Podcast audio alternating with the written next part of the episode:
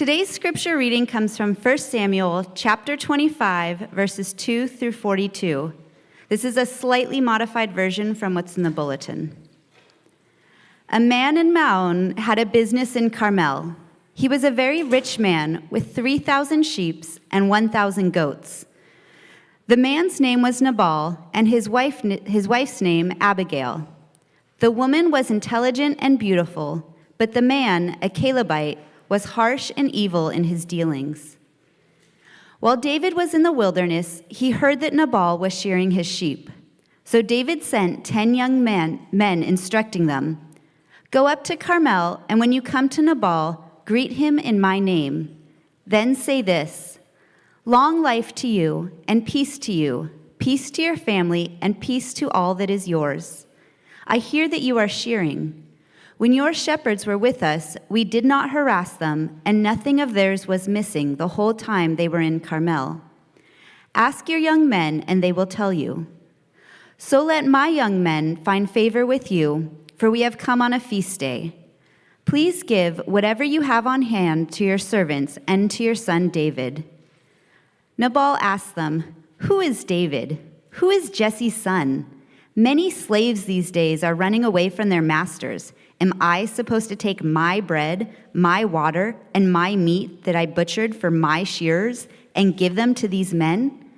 I don't know where they are from. David's young men retraced their steps. When they returned to him, they reported all these words. He said to his men, Let each man strap on his sword. So each man strapped on the sword, and David also strapped on his sword. About 400 men followed David, while 200 stayed with the supplies.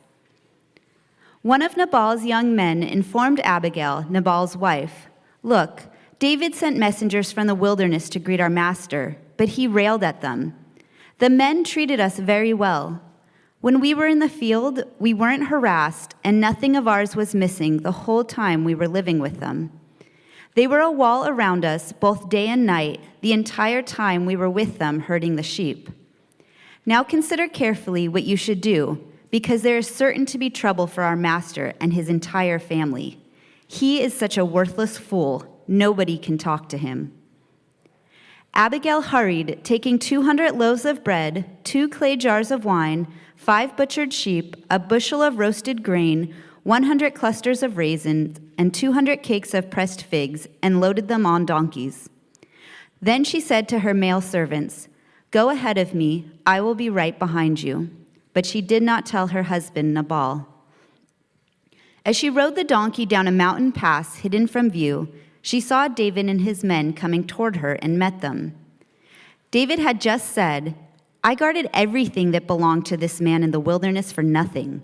He was not missing anything, yet he paid me back evil for good. May God punish me and do so severely if I let any of his males survive until morning. When Abigail saw David, she quickly got off the donkey and knelt with her and knelt down with her face to the ground, paying homage to David.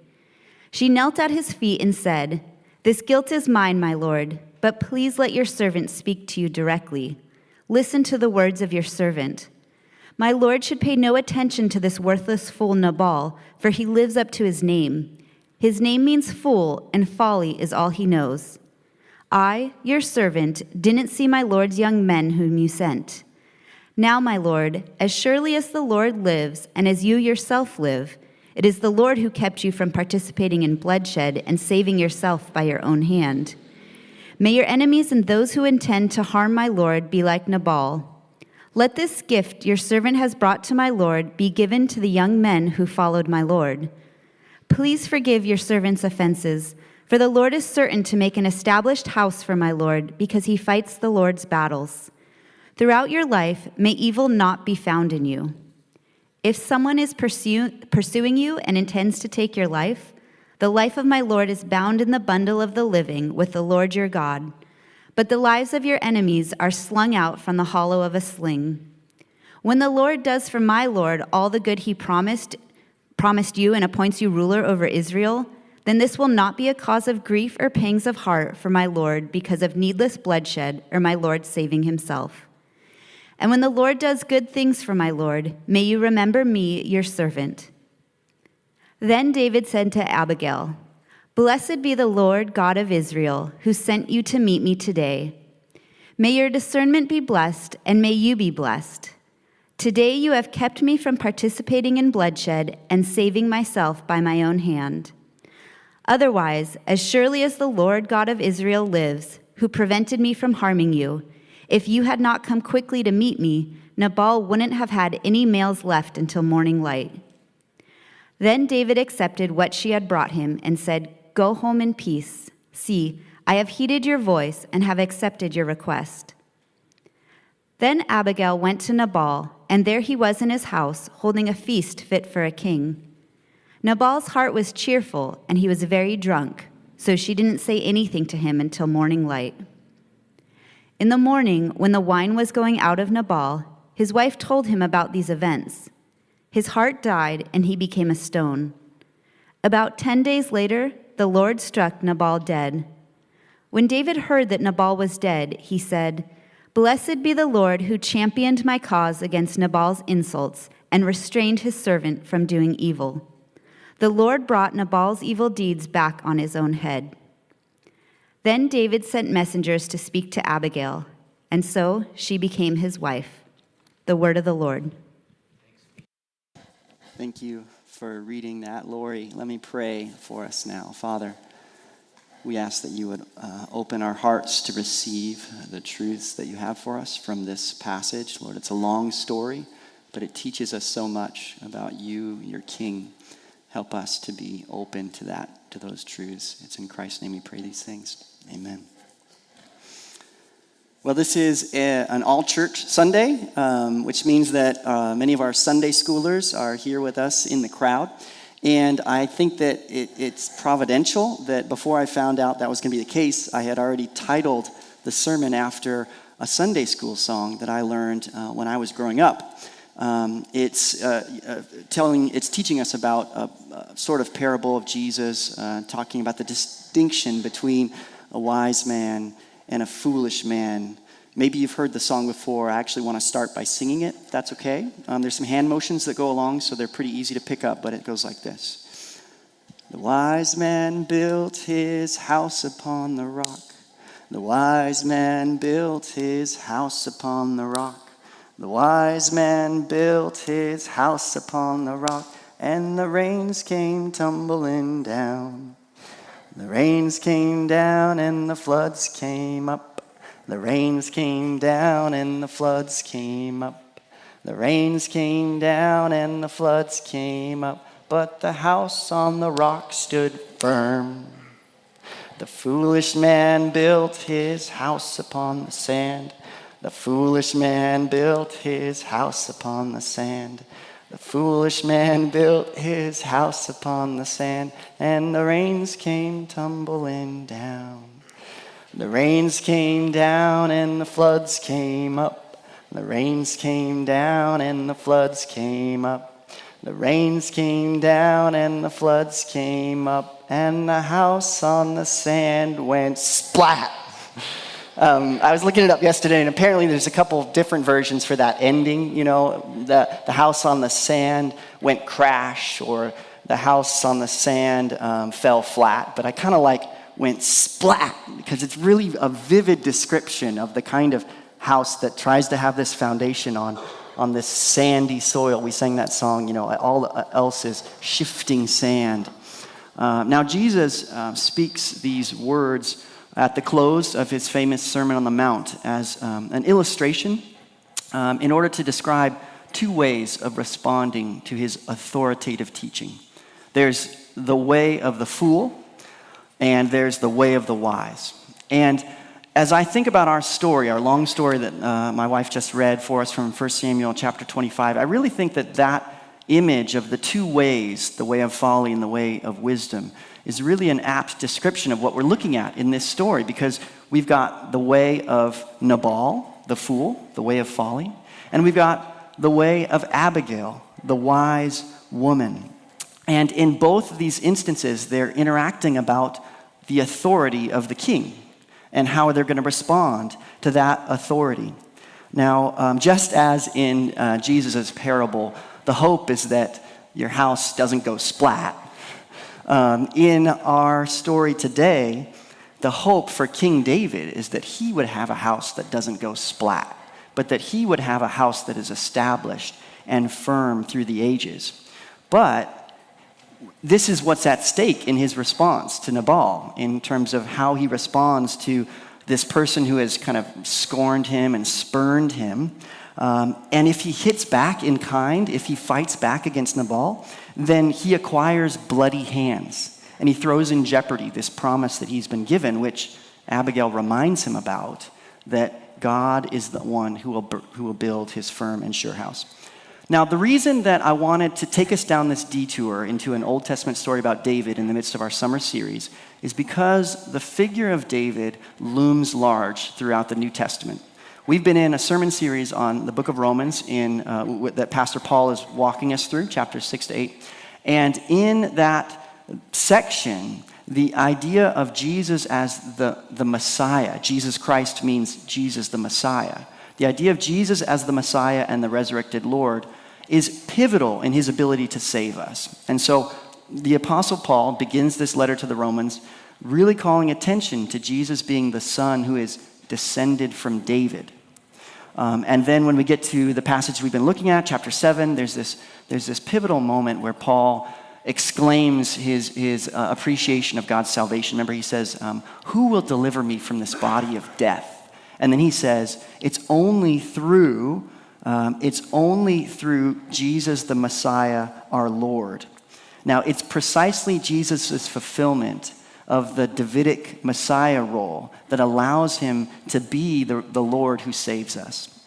Um, and even the Gospels call attention to this. So the, the, the evangelist Matthew starts his Gospel saying, You know, Jesus, he's a son of David. And it's his role as son of David that then enables him to carry out the mission of saving his people from their sins. So, this is why I wanted us to think about David today. Um, and so, I was reading through this, the many stories we have about David in 1 Samuel and 2 Samuel, and I, I was struck by this, this little chapter, not little, not little, by this, this, this small incident tucked in to chapter 25 of 1 Samuel.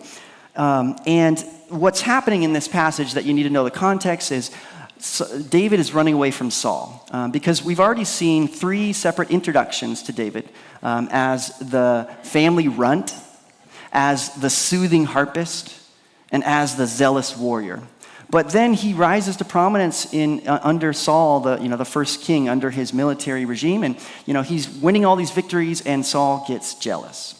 And so then Saul begins to just hunt David down. David has to flee into exile. And he's just, th- th- there's a whole section of 1 Samuel where Saul is just chasing David around the wilderness. And it's just this back and forth, forth jostling because they both share a joint anointing by God. And so Saul is hunting David down because he doesn't like that.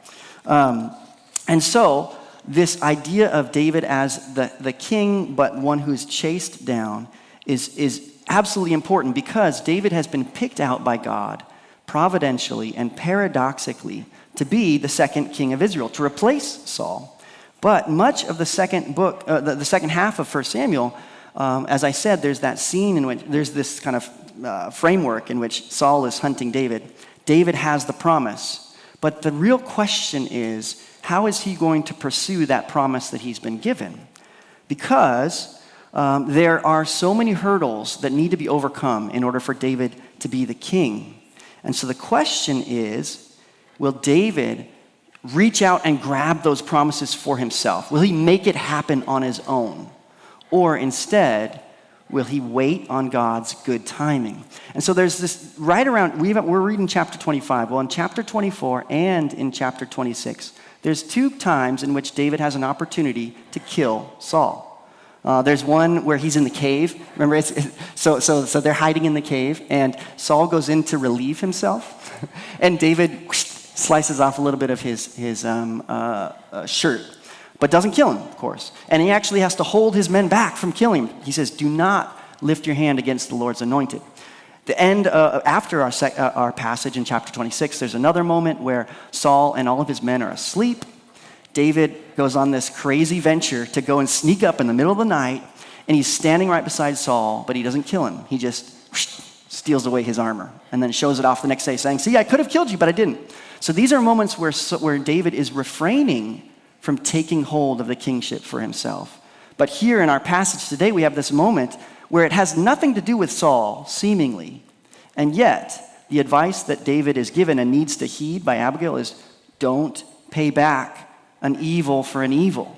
And so that idea of what will David do, this is, this is so important. Now, as we work through the story, we're going to just focus on these three characters David, Nabal, and Abigail. Now, with a, a story that puts forth Mr. Fool as one of its characters, um, you almost get the, uh, get the idea that we're sort of in an allegory on par with, with uh, Bunyan's Pilgrim's Progress. Now, Nabal obviously re- represents the way of folly. He's going to be showing us the way that we should avoid. Abigail, on the other hand, she's the, the wise woman. She's the one who shows us the way of wisdom. And in doing so, she's sort of a contrast or a foil to her husband. Um, she's showing us the way that we should avoid. And she's also a voice of wisdom to David himself. Um, and finally, after looking at the two, those two ways, we're going to look at David showing us the way of the king. But what's, what's interesting about this story, uh, and I think this is important, is that we don't idolize David. In this moment, David is still being formed. He's still malleable. He's sort of caught between these two ways the way of wisdom, the way of folly. And the question is, which way is he going to go? And in our story, we see him dabble in both. He's sort of getting this tug of war back and forth between the two. And so when we look at David, he's not exactly going to show us the way of the perfect king because he doesn't always fit that. But he will give us a pointer in that direction. So, three characters, two ways, with a man caught between.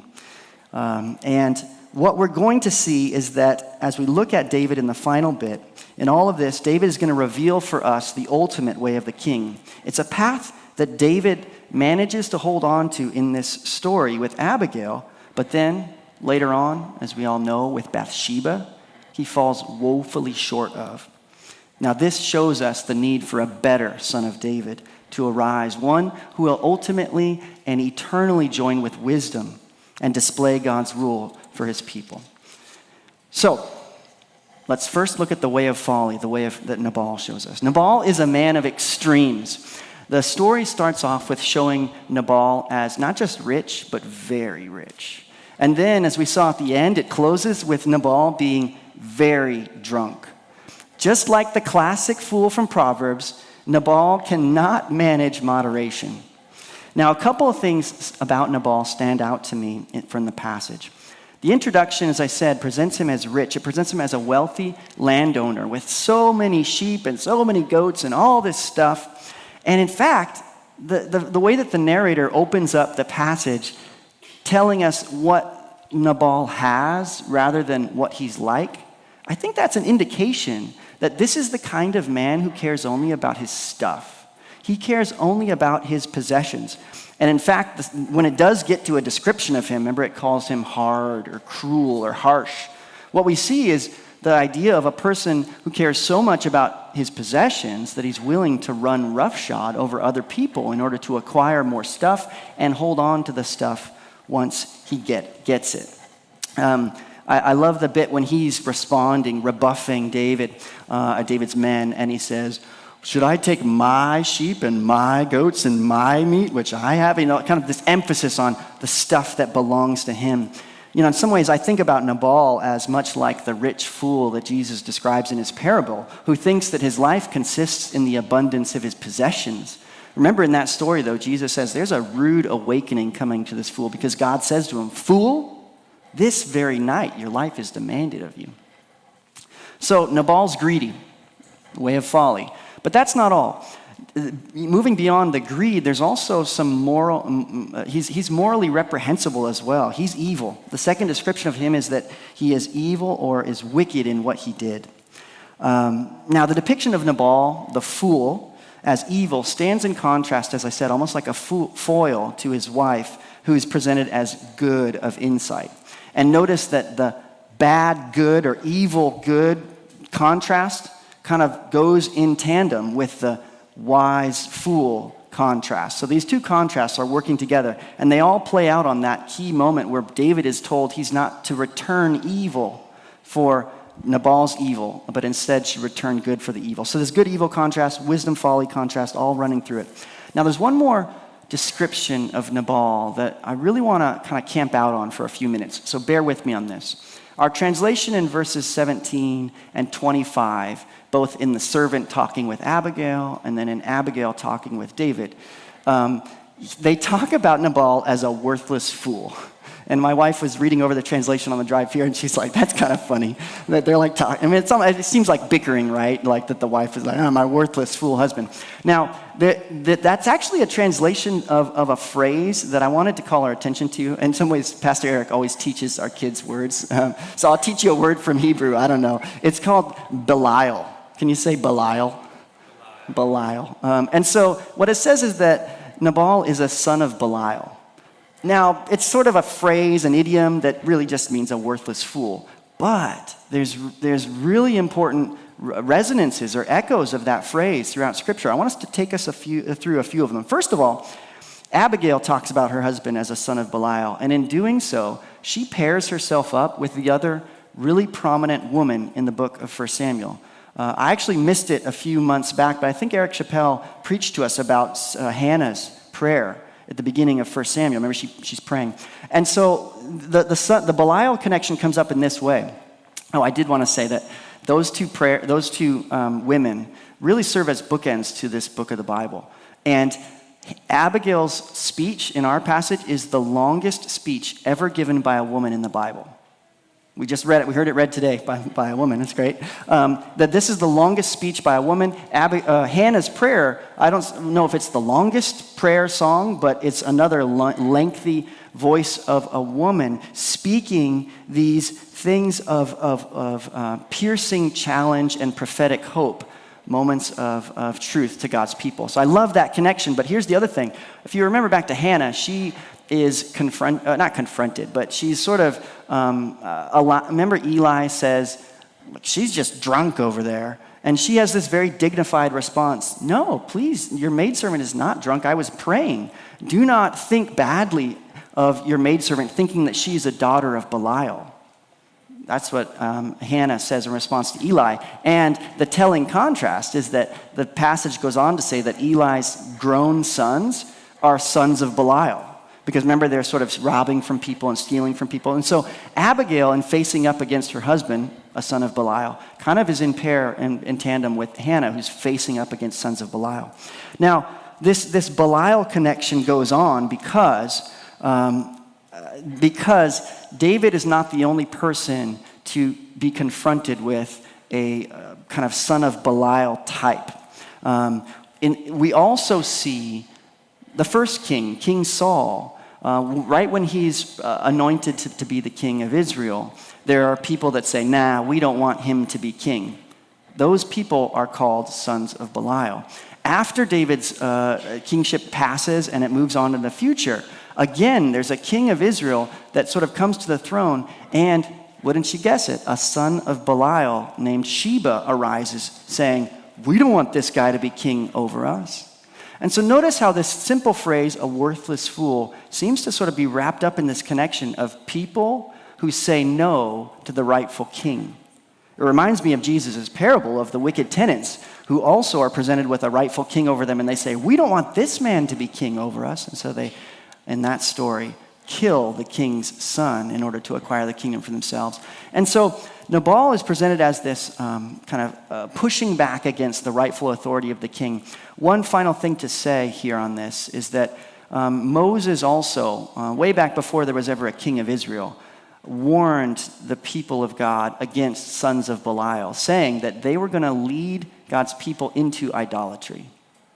Now, Nabal does not sort of do anything with idolatry, but in spurning the king, in spurning God's representative, he's actually spurning God himself, which is what idolatry is all about. And so, this is what we're dealing with in the person of Nabal. The idea, the way of folly that he shows us is a, a, an, an activity or a posture of the fool that despises God's king.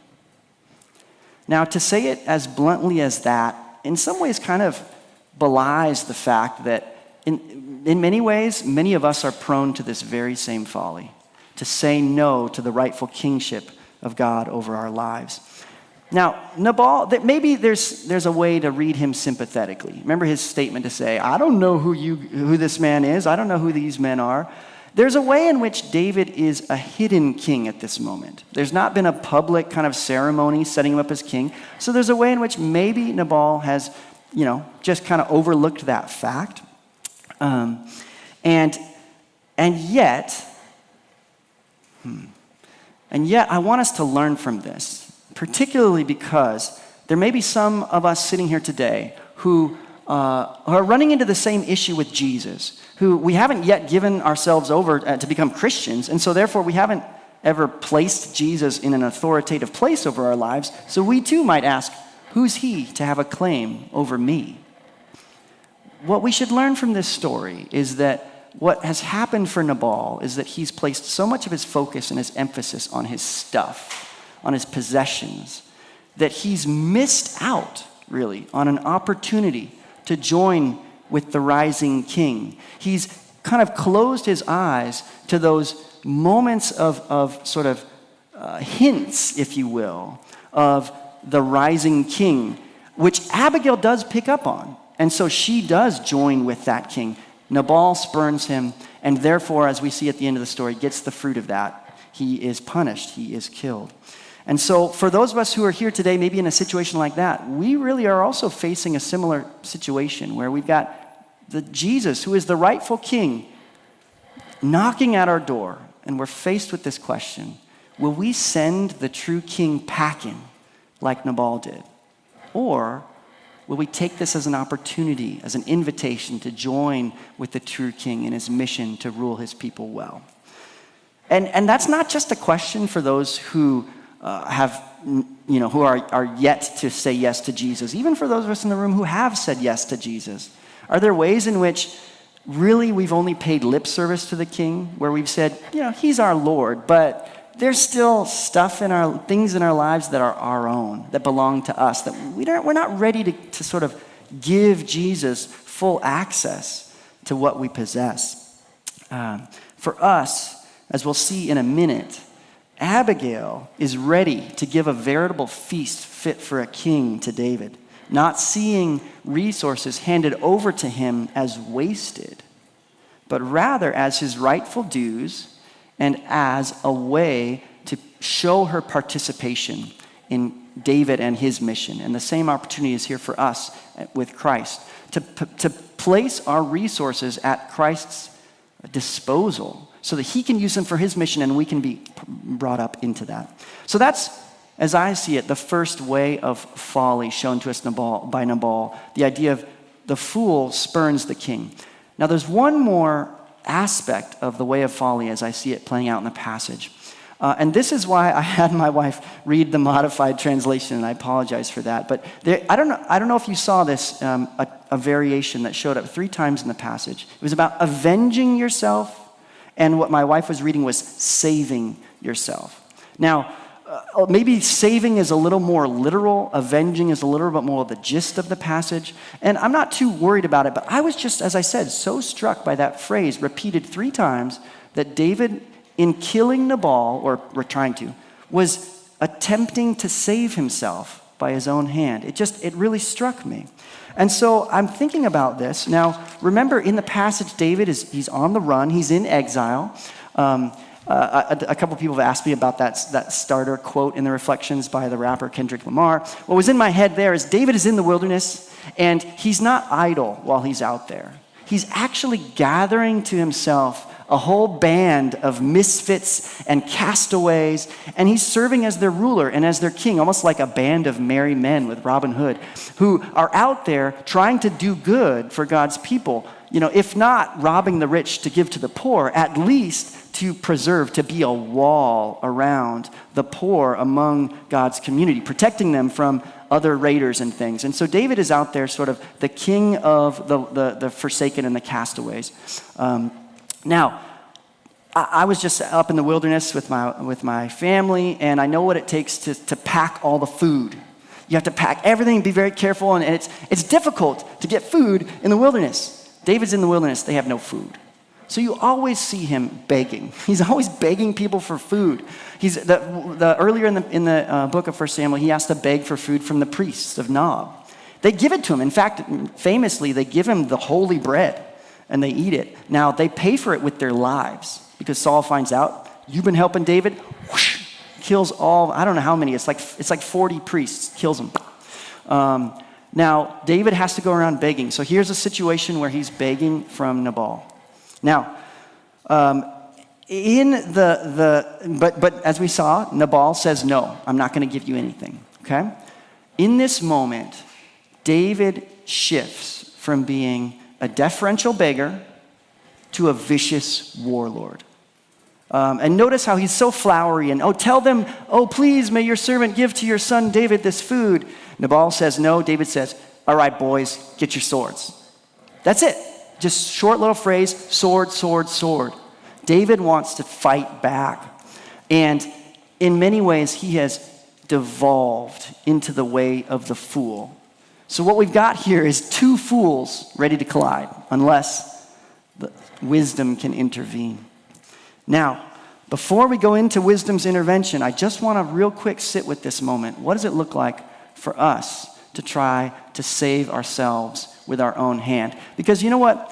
Maybe we don't have this sort of divine promise of messianic identity or anything, uh, but we do have we do have this idea that we have been promised that all those who call upon the name of the Lord will be saved.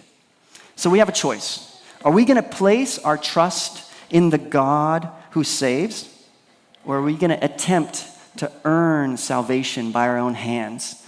I sang that Sunday school song earlier. Another song that comes to my mind, which we sang at VBS a few years back, uh, is Paul's reminder that we not try to save ourselves. It goes like this For it is by grace. Should I sing it for the kids who are, you know it. I think you guys know it. For it is by grace you have been saved through faith, and this not from yourselves. It is a gift of God. It is a gift of God. So Paul reminds us, this story reminds us, that we are not to save ourselves by our own hand. Um, and this is what we see Jesus faced with in a temptation, twice actually. The, the devil, another arch fool, comes to Jesus saying, Jump off the temple and make God save you. Force his hand. Jesus says no. And then at the end of his life, Jesus is tempted again to, to not go to his death at the cross. He does. And remember those words on the cross of mocking to him, saying, He saved himself. Uh, he, he saved others. Can't, he, he can't save himself. Now, of course, we all know the issue is not that he couldn't save himself, but that he chose not to save himself. This is what Jesus has done for us. In this case, insofar as Jesus is the true king, whereas David is merely a pointer, it's not so much, as I said, the issue of Jesus being able to save himself, but of choosing not to save himself following the way of wisdom and rejecting the way of folly, Jesus accomplishes, does not accomplish, he refuses to accomplish his own salvation. And so he places his trust in his Father, who will not abandon him to the grave, but will save him from out of the cords of death. And so, may we, with Jesus, say no to the path of folly that lures us into working for our own salvation May we learn to place our trust, our salvation, even our very lives, into the hands of God, who alone can accomplish sure and lasting salvation for us. Now, I said a lot about the way of folly. I promise I won't say as much about the way of wisdom because Abigail is the polar opposite of her husband. And so, in many ways, when we look at the way of, of wisdom, we can just say it's not the way of folly. So I won't go quite as in depth here, but as we shift over to Abigail's story, what we've seen is that the way of folly is twofold to say no to the rightful king and to try to save yourself. Now, for Abigail, she does the exact opposite. She honors the rightful king and she calls the king back to himself, back into the way of wisdom that he has rejected and foregone. So, Abigail in our story works like lightning. Indeed, everything about her posture is conveying an attitude of respect to David because she's found out how her husband has railed against him. Um, she successfully defuses the situation. Um, the, the, the, the, picture in your story, I, as I, I, didn't realize this, but the, apparently the, um, the Renaissance painters had a heyday with our story because they love that romantic moment where Abigail is standing there in front of 400 men. David's got his sword drawn, and she just is like, she just stands up to it and she stops him in his tracks, and it works. She calls him back to wisdom. So then she gives her long speech, which itself is a beautiful and wonderful, uh, wonderfully crafted uh, piece of prose. Unlike Nabal, who seemed to throw in his lot with the old king and was distrustful of David, Abigail, in her wisdom, casts herself upon David, David's rising prospects. Um, now, her style in communicating, much like the prophets around her, it merges request with promise. So she does a little bit of asking and a little bit of prophesying or forthtelling. She requests that David forgive, that he lay down his weapons, that he put away his sword, as Jesus requested his disciples to do when they tried to come to his defense. She asks him to put away his sword. She also requests him not to set his heart upon the, the offense that Nabal has given him.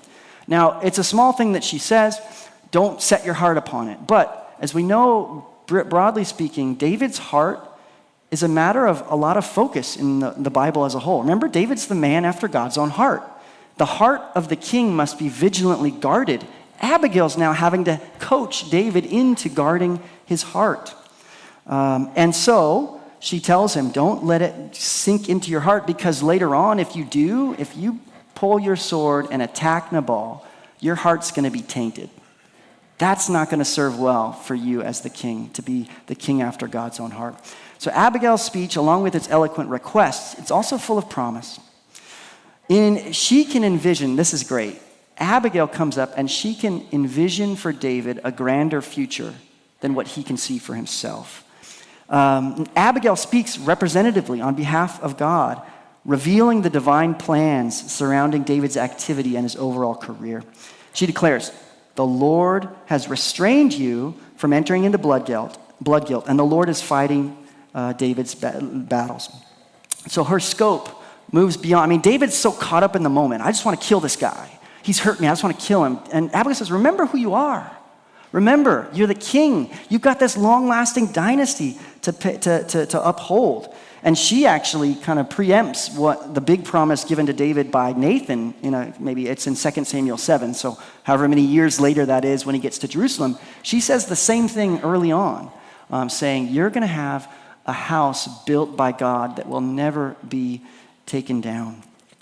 So we thus see in the wise counsel of Abigail a reference forward to what has been divinely promised to David. She's essentially asking him to act in accord with who he is as king and who he will be. She reminds him that he's God's anointed, and in so doing, she calls him to a higher standard of conduct. A wise attitude of benevolence, which can kind of let things go as opposed to retaliating in violence. I love how Eugene Peterson puts, uh, it, puts it when he describes Abigail in this moment. He says, he sees Abigail, solitary and beautiful, kneeling in the path, stopping David in his tracks. At this moment, David is full of himself and empty of God. The emptiness is visible as ugliness. Abigail recovers God for David. David is earlier described as beautiful, though there's no sign of it here. But beautiful Abigail restores the beauty of God to David, his original identity. I love that focus from Eugene Peterson on the way that the king should be beautiful, but right now he's ugly. And so it takes this beautiful representative of wisdom, wise and beautiful, to come alongside and bring him back. The wise woman Abigail is calling David back to the path of wisdom. There's a famous story um, that this makes me think of. When you think about this the wise and beautiful person who calls someone back. There's a story, story I think about, and it's, it's in your reflection quotes a bit of it. It's a story about St. George and the dragon. Okay? Edmund Spenser weaves this into his epic poem about um, uh, the fairy queen. And in the, po- in the kind of lengthy bit of the narrative, what we get is this bumbling novice knight coming along, and uh, he has no experience. He's kind of, you know, a, a fool. But he gets linked up with this beautiful lady, Una, who is the representative of wisdom for him. And so, as long as he's with her, he's golden. He's ready to go. He fights his first battle, she's at his side, and he totally wins. But what happens is that he quickly and foolishly separates from her. He, he goes to, off to join uh, this lady Duessa, a duplicitous woman who is aping the beauty of Una. And so he joins with her, and as you can imagine, everything starts to go wrong. Everything goes wrong. And I don't need to go into that. You can read the story. But once he rejoins with Una, Una tracks him down, and once they get back together, then he's back on the right track and she sort of calls him back to himself. And I love the description right at that moment where they come back together that is in the bulletin. I'll read it for us now. Sorry for the old English kind of uh, storytelling uh, uh, wordage, but here we go. I, me, how many perils do enfold the righteous man to make him daily fall? Were not that heavenly grace doth him uphold, and steadfast truth acquit him out of all. Her love is firm, her care continual. So oft as he, through his own foolish pride or weakness, is to sinful bands made thrall, else should this Red Cross knight in bands have died, for whose deliverance she, this prince, doth thither guide.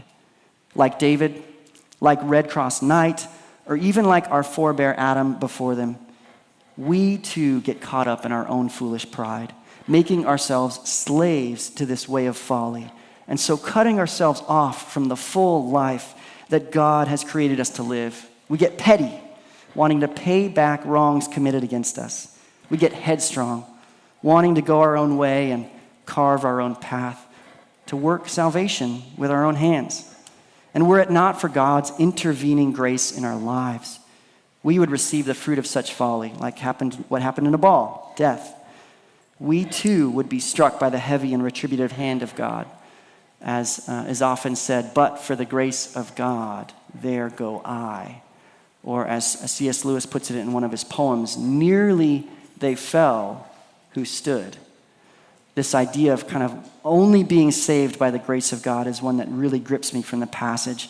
For David, God sent Abigail to serve as a representative of his grace and promise for the young king, calling him back to himself and maybe uh, God is using people in your lives, like Abigail for David, people that are calling you back in moments of decision making where you're about to do something that is so warped by your retaliation, your anger towards what has been done to you. And they can speak a moment of grace to you saying, Is this really me? Is this who I was called to be? This is the picture of grace that we see in our passage. And this is one that God gives to us for those who are in Christ. God calls us back to leave the far away, slung off places, to come back again into the bundle of the living with the Lord. And so, as I promised, I'm going to close really briefly now, looking at the way of the king. Um, we've seen the way of the fool who despises the king, seeks to save themselves. We've seen the way of the wise who honors the king and who invites people back into the way of wisdom. And now we've seen David in the middle of this tug of war. Two paths uh, of two paths. Will the foolish and wicked action he suffered at the hands of Nabal cause him to veer from the good path he was on and turn rogue, abandoning God's clear guidance and so making his own way to become king? Or will he heed Abigail's wise advice and so come back to himself? Well, thankfully, David heeds Abigail. And at this time in his life, he stays true to his task as being the king after God's own heart. But David's going to face temptation again with Bathsheba. And in that moment, he cuts himself off from every wise counsel around him. And so he, in that story, becomes the Nabal. He becomes the one who rejects God, follows his own path, and therefore reaps the curse that Abigail places on those who are like Nabal that God would destroy them. And in that moment, David, he crashes down. That is to say, here in 1 Samuel 25, David manages to display the way of the king, but just barely. He has to be, he has to be coached into it, and this royal way of acting is one that shows us the king refraining from working vengeance for himself, but instead waiting patiently on God's good timing, trusting that the house established by the Lord is the only lasting house, whereas the one that you try to build with your own hands, that's the one that's going to go splat. Although David's larger character arc in Scripture shows us that he ultimately fails to uphold this good way of the king, at least in his willingness to listen and heed Abigail's advice, he opens up for us a window into what the true king will look like when he comes.